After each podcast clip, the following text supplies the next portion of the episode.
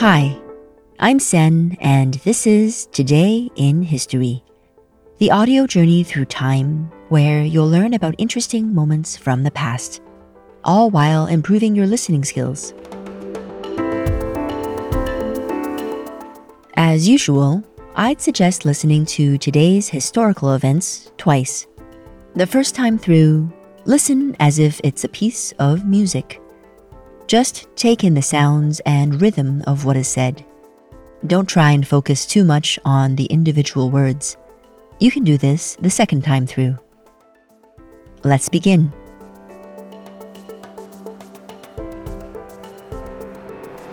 So, what happened today in history?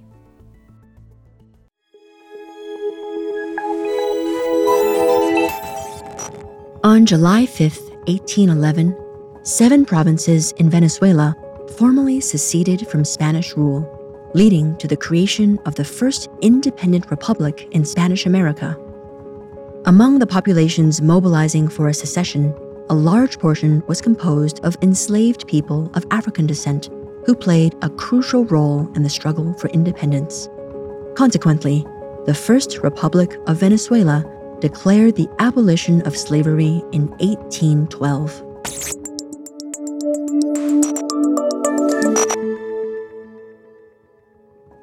On the same day in 1975, Arthur Ashe became the first black man to win the singles title at Wimbledon, the most coveted championship in tennis.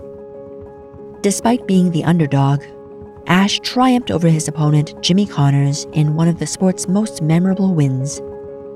He then went on to work tirelessly as an advocate for civil and human rights.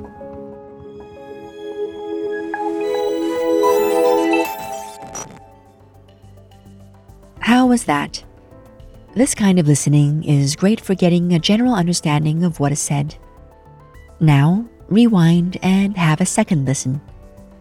See if you can make even more sense of the episode this time. That's it for now, but I'll be back tomorrow with more historical facts.